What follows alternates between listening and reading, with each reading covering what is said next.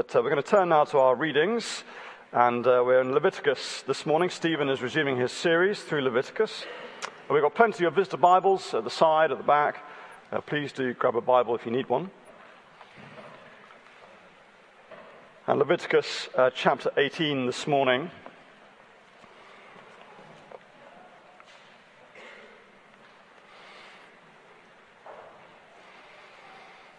And we'll be reading the whole chapter. Leviticus 18 and reading from verse 1.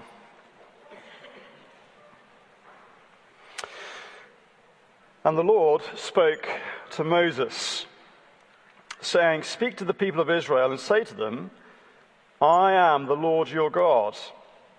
You shall not do as they do in the land of Egypt, where you lived and you shall not do as they do in the land of Canaan, to which I am bringing you. You shall not walk in their statutes. You shall follow my rules and keep my statutes and walk in them. I am the Lord your God.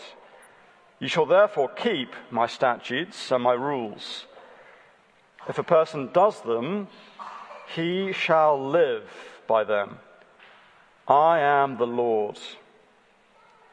None of you shall approach anyone of his close relatives to uncovered nakedness. I am the Lord. You shall not uncover the nakedness of your father, which is the nakedness of your mother. She is your mother. You shall not uncover her nakedness. You shall not uncover the nakedness of your father's wife. It is your father's nakedness. You shall not uncover the nakedness of your sister, your father's daughter, or your mother's daughter whether brought up in the family or in another home. You shall not uncover the nakedness of your son's daughter or of your daughter's daughter, for their nakedness is your own nakedness. You shall not uncover the nakedness of your father's wife's daughter, brought up in your father's family, since she is your sister. You shall not uncover the nakedness of your father's sister, she is your father's relative. You shall not uncover the nakedness of your mother's sister, for she is your mother's relative. You shall not uncover the nakedness of your father's brother, that is, you shall not approach his wife, she is your aunt. You shall not uncover the nakedness of your daughter in law, she is your son's wife. You shall not uncover her nakedness. You shall not uncover the nakedness of your brother's wife, it is your brother's nakedness. You shall not uncover the nakedness of a woman and of her daughter, and you shall not take her son's daughter or her daughter's daughter to uncover her nakedness. They are relatives.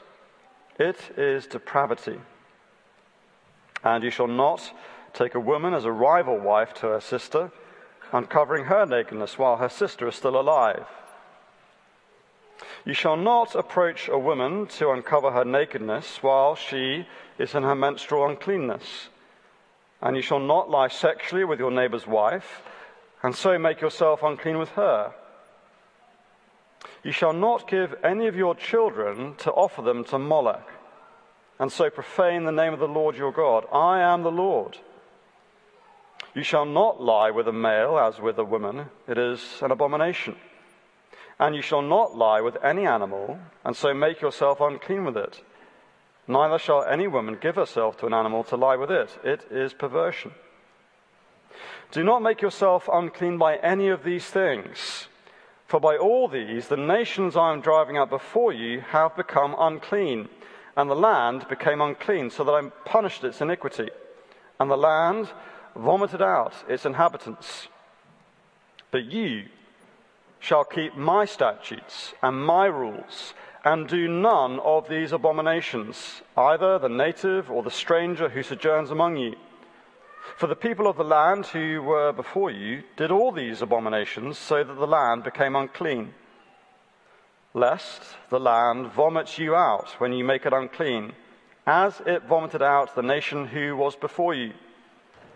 For everyone who does any of these abominations, the person who does them shall be cut off from among their people. So keep my charge never to practice any of these abominable customs that were practiced before you, and never to make yourself unclean by them.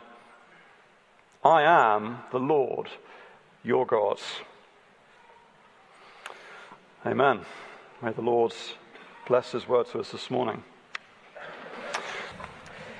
Well, good morning, everyone. Please do keep Leviticus 18 open in front of you as we go through this passage this morning. We live in a society which holds up freedom as one of its central pillars, considering freedom as the touchstone of what makes a society good and moral. But what does that freedom mean? As ever, in a sinful world, our understandings of good values can be distorted so that they serve the very opposite of what they were originally intended for. The people we live among wish to be free to decide exactly who they are, how they behave, who they have sex with, all in the name of freedom. And this is rooted in the idea that we can only be free if we reject all outside influence on ourselves. Any rules that we feel society or the established church, families, parents even, try to put on people. Only if we reject all that can we be truly free. Free to be the people we really are, and that is the way to life and happiness in this world. That's why we see in protests and political campaigns slogans like, my body, my choice. Some people are gay. Get over it. Stop erasing my existence. I'm free to be me. Our culture doesn't want any external authority telling us what to do. We want to do that ourselves. We want to be God in our own lives. So the idea that there is a force or person telling us what we can or cannot do is a very offensive concept. Because that impacts our world's apparent freedom, which really, as we know, as people who the Lord has revealed His truth to, is a handing over of your responsibility to your most base and most animalistic of desires. It is slavery to the sin that rules and ruins your heart. And that's why the legacy of the sexual revolution has been so damaging for our world. More than half of marriages today end in divorce. The absent father is a far too common feature in the home. Pornography is everywhere, and the average age a child is exposed to it is only 12 years old. The rates of sexual violence are increasing teenagers are encouraged to repress their natural bodies, to rebel against their created order, and mutilate themselves rather than acknowledge the truth of who they are. And 10 million babies have been killed in the UK and counting.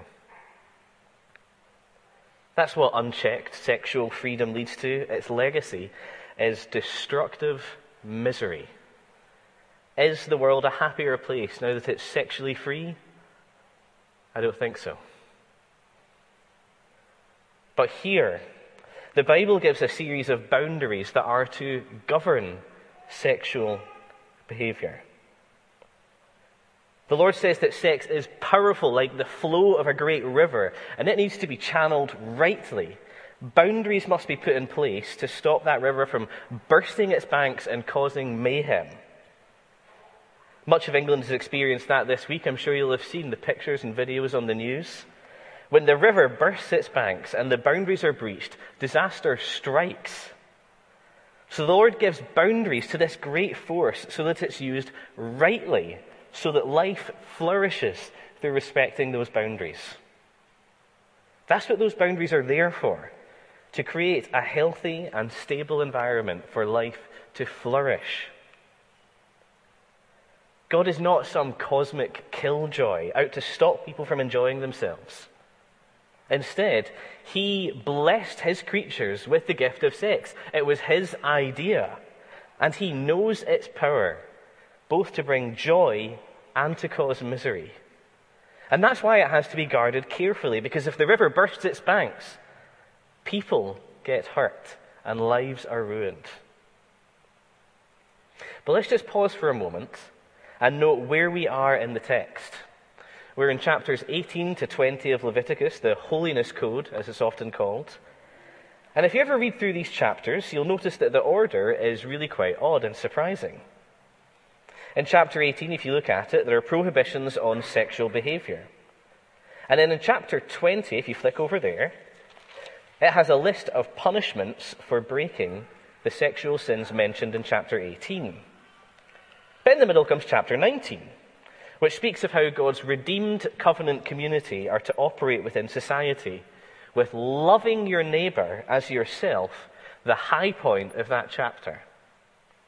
It's a bit strange as chapter 19 seems like an odd interjection about society in the middle of a conversation on sexuality. You could read chapter 18 and then flick straight over to chapter 20 without skipping a beat.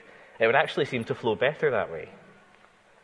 But what Moses is doing here is deliberately framing loving your neighbor as yourself in chapter 19 between chapters on sexual fidelity. He's put the boundary markers of sexual behavior around the laws on loving your neighbor as yourself. Because true love of neighbor and the kind of society that flourishes, well, that only occurs where marriage is held in honor and the marriage bed is undefiled, as the author to the Hebrews puts it. Moses knew that marriage is the bedrock of good and healthy society.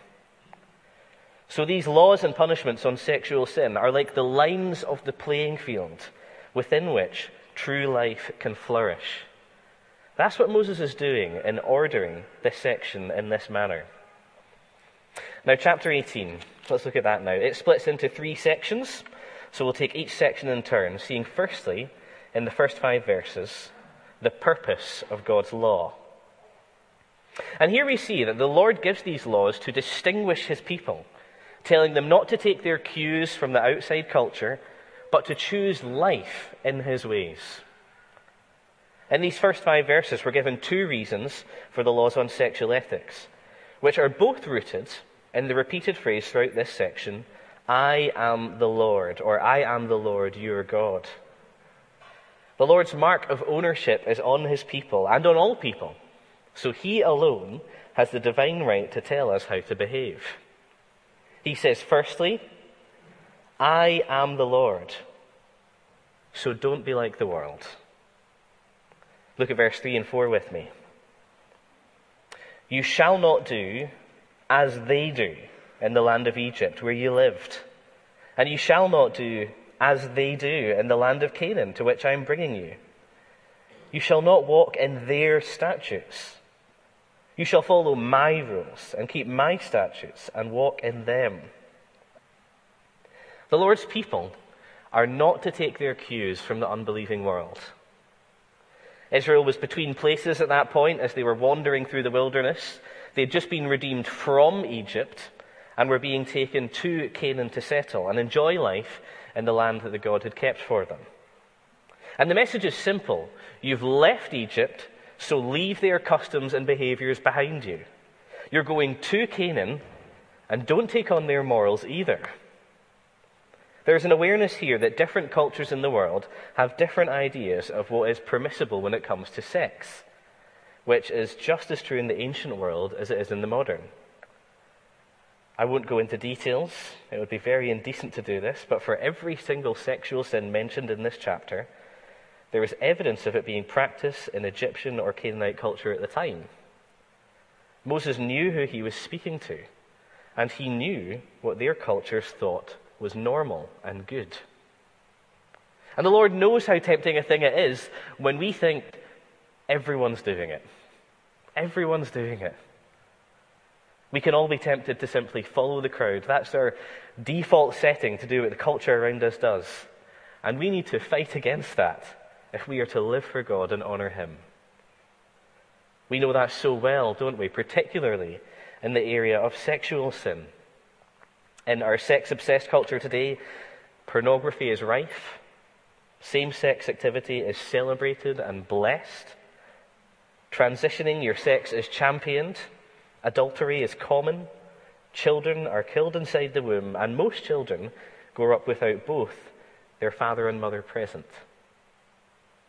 If you were to ask someone you know what the world's main values are when it comes to sex, it would almost certainly be that of one word consent. As long as all the parties involved consent, however many parties that is, then anything goes. Everything is on the table as long as everyone consents. But, friends, we cannot be fooled by this.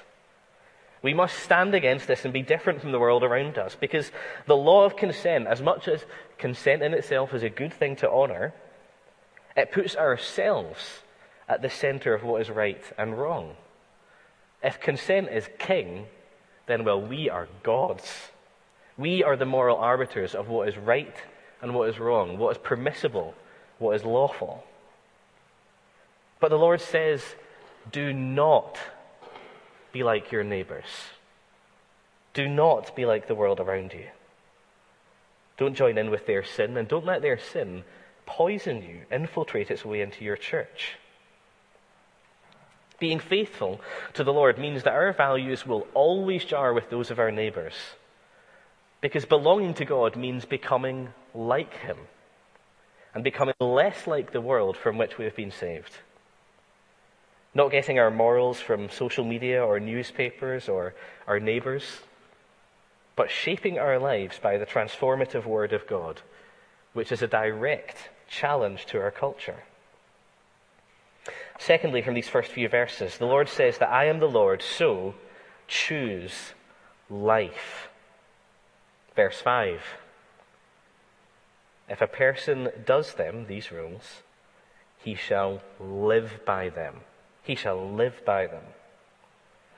And here the Lord is saying that fullness of life is found in following his ways. He's not saying that following these laws leads to salvation itself. Don't misunderstand that.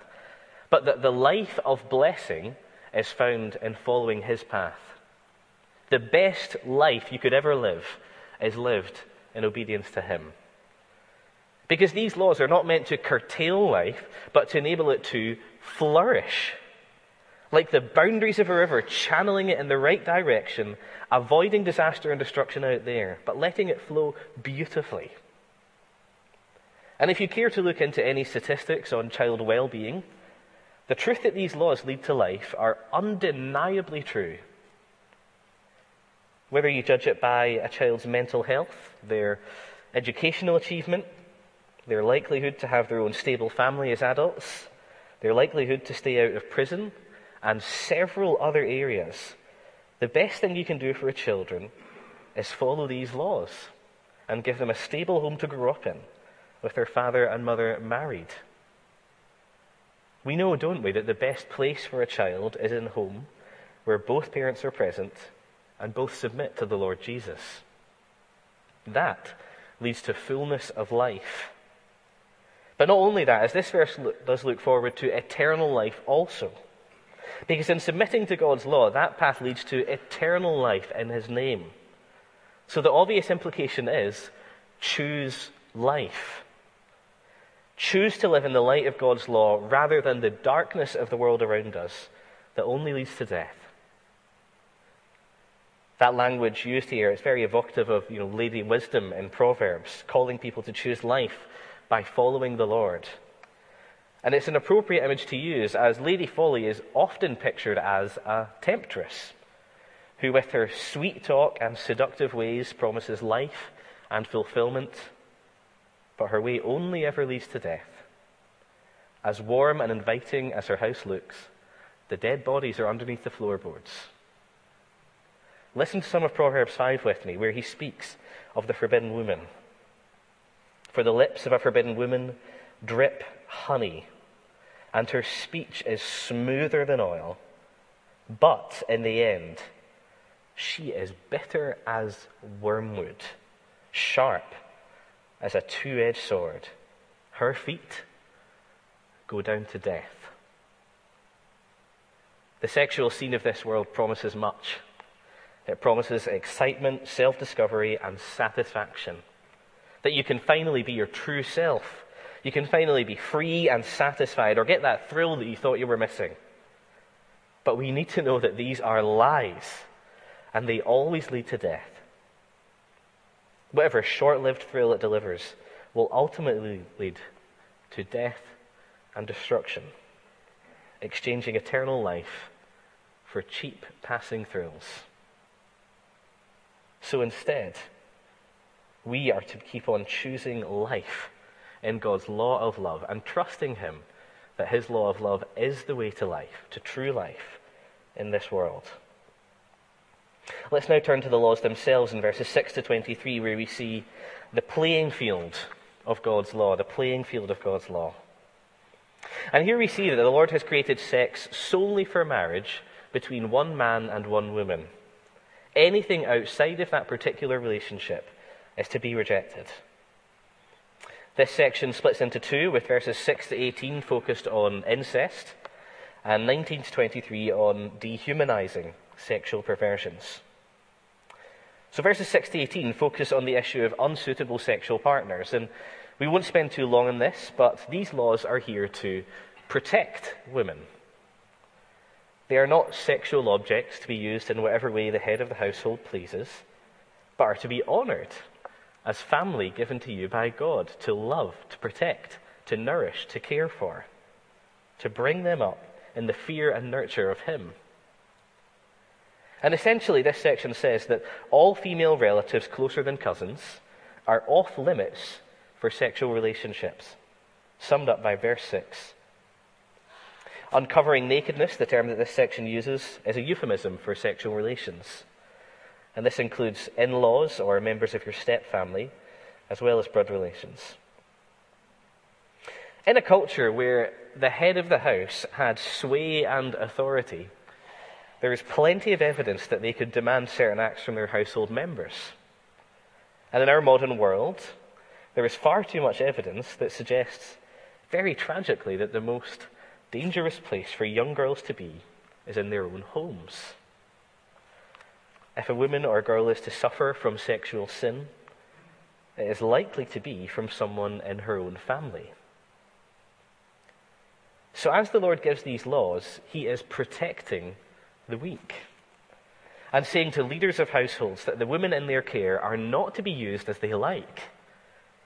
In the words of the end of verse 17, they are relatives.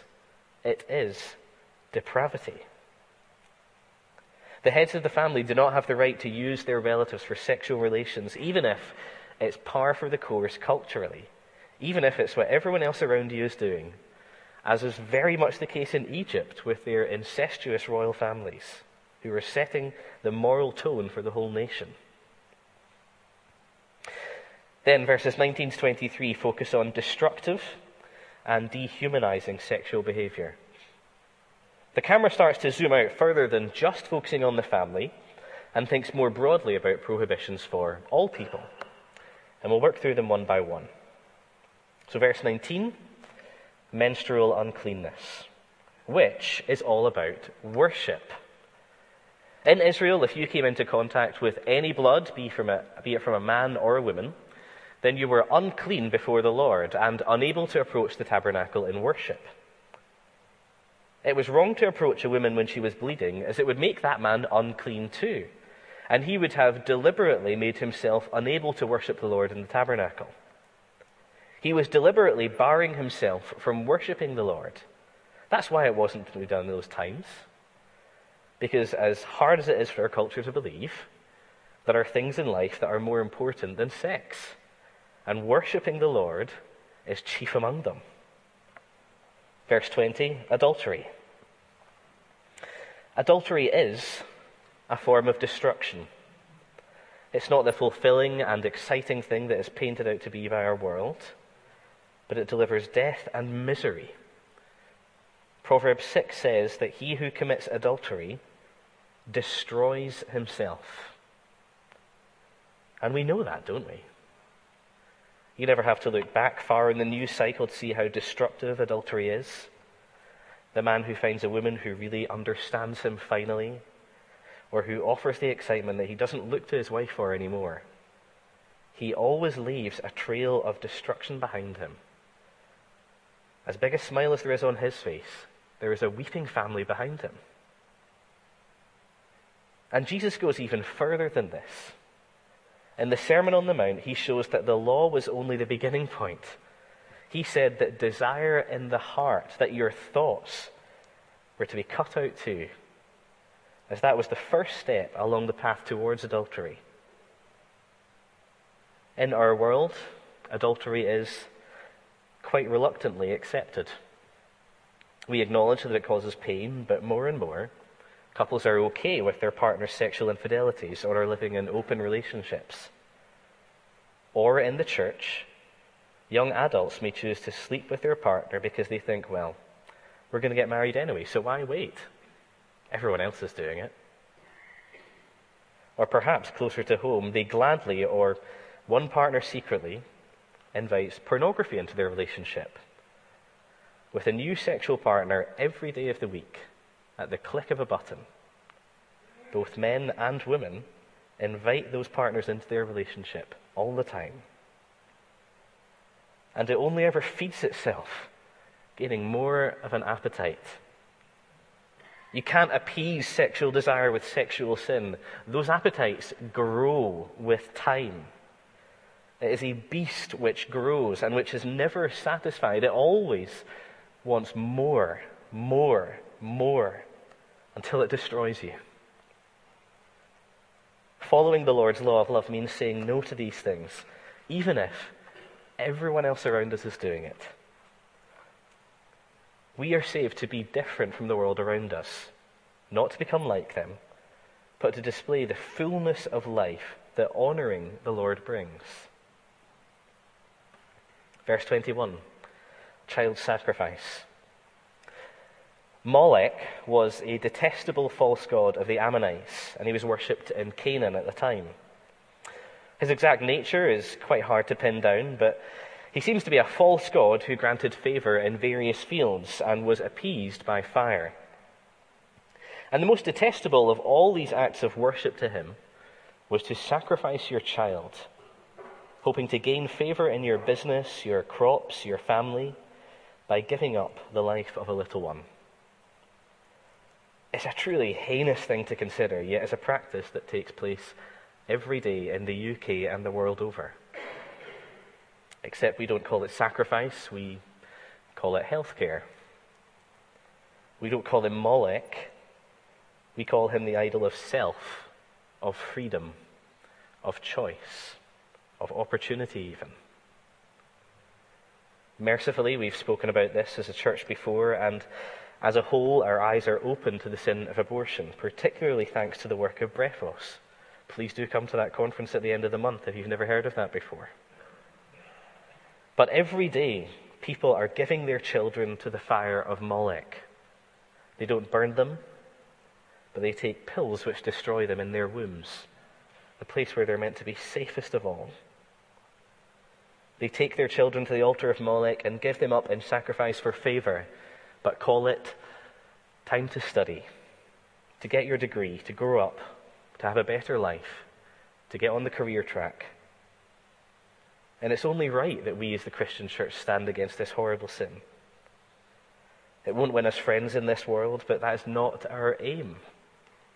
In fact, being distinct from the world will often mean that the world will hate us for us will tell us that we are unloving for this, that we are on the wrong side of history. But the Lord will honor those who honor him. So let us continue to honor him in this. Verse 22 homosexuality. And this is probably the most debated verse in the whole book of Leviticus, which is tragically ironic because its message is clear and impossible to misunderstand in any way unless you are doing so willfully. We'll spend a little bit more time on this, and I'll say three brief things about this verse. Firstly, Leviticus appeals to creation. You shall not lie with a male as with a woman. It's rooted in the design that God has for his human creatures. And the rest of the Bible affirms this view. Men are not sexually compatible with men, just as women are not sexually compatible with women. They are designed for each other to correspond and complement one another. In Romans 1, Paul describes the homosexual act as contrary to nature. The implication is to choose life means not to rebel against your own design. Secondly, The lack of specifics within the homosexual prohibition shows that across the board it is sinful. You can see through all the laws on heterosexual relationships, and there are many, that there is evidently a right and God honouring way to have sex within that framework. Within these boundaries, there is a right place to enjoy the great gift of sex. However, the total lack of further explanation for homosexual activity shows that the Bible considers it sin, whatever form it takes. Even if it is apparently loving, or our culture celebrates it, or even if it's blessed by the established church. The possibility of any kind of homosexual activity being blessed, well, it's not even entertained. Thirdly, Leviticus treats ritual laws differently from moral laws, which are eternal, always applying to people. It's sometimes said that if a Christian is against same sex activity but still eats prawns, then they're just homophobic and inconsistent, that we are picking and choosing laws that suit our own personal brand of bigotry. But that is a very childish way to handle God's word. And instead, we need to be sensitive to the way the Bible treats itself and recognize that the way that different laws apply today. If you look at ritual laws like food laws, then the remedy for them is that you wash and you wait. There's no punishment, there's a remedy. Wash and wait. Wash, and at the end of the day or the end of the week, you are clean. And this was specific to worship at the tabernacle. This food cut you off from approaching the tabernacle. That's why when Jesus came and fulfilled all of that tabernacle and temple ideology, he declared all foods clean. He fulfilled all the ritual laws, so they don't apply anymore in the same way. But when it comes to eternal moral laws such as these, a very different set of punishments are issued. Chapter 20 outlines that clearly. You can read it later yourself. You're either cut off from the community or put to death. The rest of the Bible upholds these laws, and Jesus does not repeal them. There is no, and Jesus declared all same sex activity clean moment, which you would need for something this clearly laid out in Scripture. And he had opportunity to say it. It's very convenient that many churches today think that this verse, which is so culturally provocative, is the one which they think doesn't apply anymore. Not the verses on bestiality or incest, but the one which wins them plaudits from the pagan world, even though it makes zero biblical sense to apply it that way. And this is exactly what the Lord warned Israel of. Don't be like the Egyptians. Don't be like the Canaanites. Don't be like the Glaswegians. Just because everyone else is doing it doesn't mean you should join in. You are called to belong to Him above any other. And for the sake of our brothers and sisters who do struggle in this area, we need to stand firm on this truth for their sakes, to affirm them in their faithfulness to the Lord as they choose life in His name. The loving thing for us to do is affirm the faithfulness of our brothers and sisters who struggle in this area yet are counting the cost and carrying their cross, just as the Lord Jesus called them to. Lastly, in verse 23, bestiality. And this seems too grim to think about, but it displays the utterly dehumanizing element of sexual perversion. To engage in any such behavior, it reduces humans who bear the image of God themselves to mere animals and it fundamentally blurs the distinction God made between humans and animals. Well, this section has not been an easy listen, has it? It confronts the sin of man and of our culture directly and makes, makes us wake up to the mess of the world we inhabit. Our world, 21st century Glasgow, is a place where sexual sin reigns and it seems to be taking this chapter as inspiration for what to do next, rather than how to live well. The Lord is clear that sex is exclusively for marriage between one man and one woman. As He sets the boundaries for sex, He is ensuring that his people flourish and are protected from the harm that they would cause themselves. Sex is powerful. We know that. Our world knows that. That's why our world is so obsessed with sex. And we need strong boundaries if we are to stop it from overflowing and causing misery to others. Thirdly, we'll see in verses 24 to 30 the purity of God's people, the purity of God's people. And here we see that the people of God are to stand against the sins of this world. In the public square, yes, but particularly within the church of Christ, his bride. The whole passage has a particular focus on the community of believers, but also has all humanity in its scope. Look at verse 24 with me. Do not make yourself unclean by any of these things, for by all these the nations I am driving out before you have become unclean. And the land became unclean, so that I punished its iniquity, and the land vomited out its inhabitants.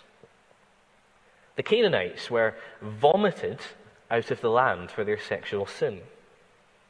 The odd thing here is that this is covenantal language used to people who never knew God, never claimed to know God. Being vomited out of the land is the final covenant curse that the Lord sends, as the Canaanites found out to their shame. And that teaches us that everyone is in relationship with the Lord. They either submit to and love him, or they reject and hate him. And so that makes it right that these are sins that the Church of Christ is to graciously speak out about in our culture today. Our culture, as godless as it claims it is, as independent, as free as it claims it is, it still answers to Him. It still answers to the Lord. It is still in relationship with its Maker and will be vomited out by Him if it does not repent. So surely, it is the most loving thing for the Church of Christ to continue to speak out about this today. Always done graciously, always gently, never eagerly. We need to come from the knowledge of being sinful ourselves and speak out against the sin of this world. We personally are not the judges of this world, but we are the messengers of the judge, sent out to proclaim his offer of peace, of forgiveness, of life in his Son that he so kindly and generously offers. So our gospel will always be, as the Lord Jesus preached, repent and believe. Repent and believe. Repent of the sin that is destroying you now and will only lead to death. Turn back from your sin and come back to the Lord Jesus who offers you his grace. We cannot and must not remove the element of repentance from the gospel we share. For a gospel without repentance is no gospel at all. It's not good news for anyone. That is the church's call, and we know how unpopular we will be for this. We know that this is the aroma of death to some, but that it is the aroma of life to many. And we know too that others who profess to know Christ will tell people not to repent, that they are fine as they are, that they are all God's children, that He made them this way. So surely the loving thing to do is affirm and believe. That is the gospel of the false church today, after all. Affirm and believe. They may use the language of love in their arguments, but true love speaks up when someone is walking their way towards death and destruction. True love leads to life, life lived in the presence of God, both now and forever. Friends, we must be those who embrace the call of the gospel, who embrace the law of love that the Lord has given to us, because we know that through Him is the only way to life. The call of the gospel must go out, and we as the church are given the privilege of preaching this to the world. But, as well as preaching to the world outside the church, we must preach this gospel inside the church too. Verse 29. For everyone who does any of these abominations, the persons who do them shall be cut off from among their people. So, keep my charge, never to practice any of these abominable customs that were practiced before you, and never to make yourselves unclean by them. I am the Lord your God. Leviticus is clear that anyone inside the covenant community is to be cut off, removed, exiled for their sin if they continue in it and refuse to repent. You know, we all know how tempting it is to follow along with the sin of the world. But the Lord knows that it is far more tempting to go along with the sin of the person sitting next to you in the pew. That's why these punishments are so serious and severe.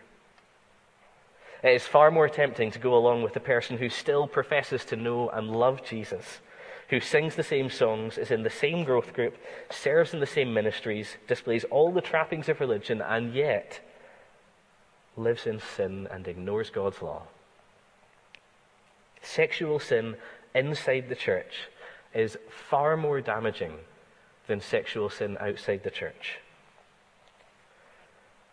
That's why we must be serious about sin in the life of our church. That's why, if we know of inappropriate sexual relationships, they cannot go unchallenged in the hope that the guilty party repents. They are not to be ignored, not to let fester, even if that person is crucial in their ministry or a respected member of the church family. The nettle must be grasped and that person must repent or leave. Otherwise, that sin will spread, and the church will be vomited out of the land. What a sobering warning that is for every one of us here. But this is not a message for us to use as a stick to beat other sinners with, outside or inside the church. Instead, the repeated target of the Lord's message in these chapters is first word of verse 3 you. Verse 4 you. Verse 5 you. Verse 6 none of you. You, Tron Church, are the target of this passage. Friends, we are the primary target of this passage. The Lord wants all people to be holy, but most of all, He wants you to humbly submit to Him in faith. Do not think for a second that we are incapable of breaking these laws. It would be a terrible thing if anyone in this church came away from this message feeling smug and satisfied in themselves. I'm not like that. I don't struggle with that. Can you believe what he does, what she does, what they're tempted towards? Can you believe what this generation does? The great cry of faith from this passage is not, thank the Lord, I am not like this, but God, be merciful to me, a sinner. Because each of us in this church and everyone in the church of Christ, the church he has chosen to be his perfect, pure, and spotless bride, is a dirty sinner. The Lord sees right through the picture we present on a Sunday. He sees right into the desires of our heart. And He knows the destruction that we would cause without His grace holding back the flood of sin we would allow to go forth and cause ruin. He knows. And yet, he calls us to his gospel of transforming grace. The Lord has not called a holy people to himself. He has called a sinful, broken, messed up people and made them holy in his Son.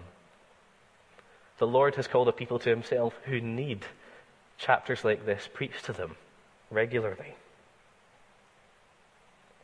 If you're sitting here this morning knowing that you fall short in these areas, then call upon the Lord for his mercy.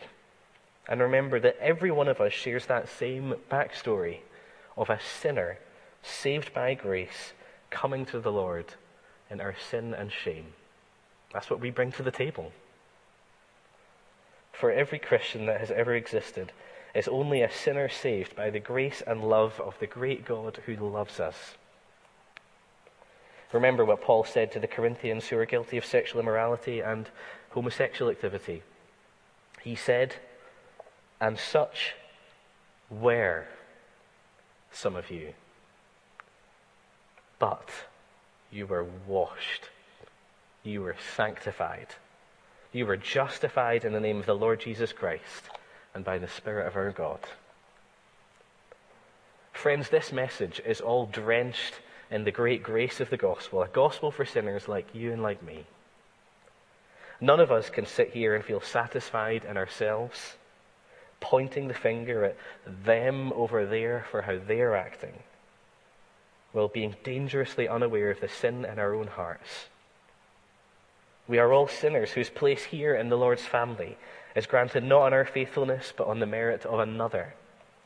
And so none of us are barred from approaching the Lord for grace. So confess your sin and repent towards the Lord. Know the life that comes from walking in his ways. For the Lord has not saved us to be like the nations around us. He has not saved us to live in sin, to blend in with the world around us, because everyone else is doing it. But He has saved us to be His, wonderfully exclusively, only ever His.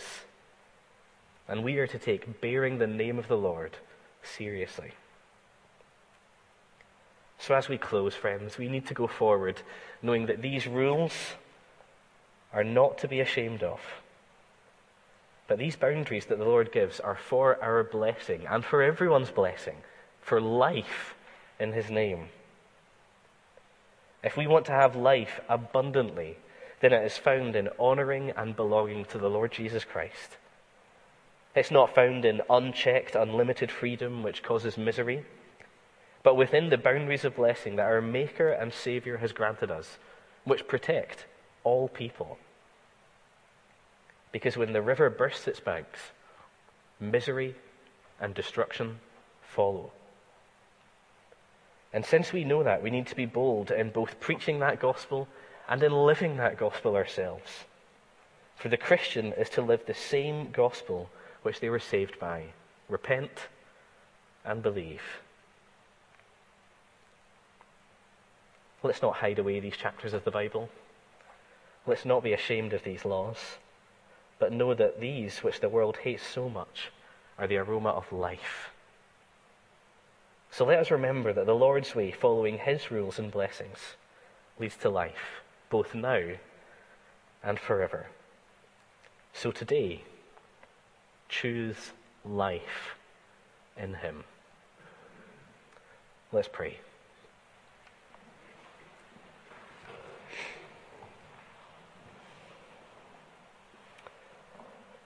Our Father God, we thank you that you reach out to sinners like us and reveal to us your law of love that leads to life.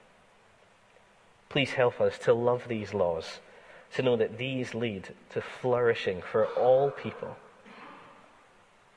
And Father, we confess our sin to you now in the quiet of our hearts, where we know we have sinned against your law.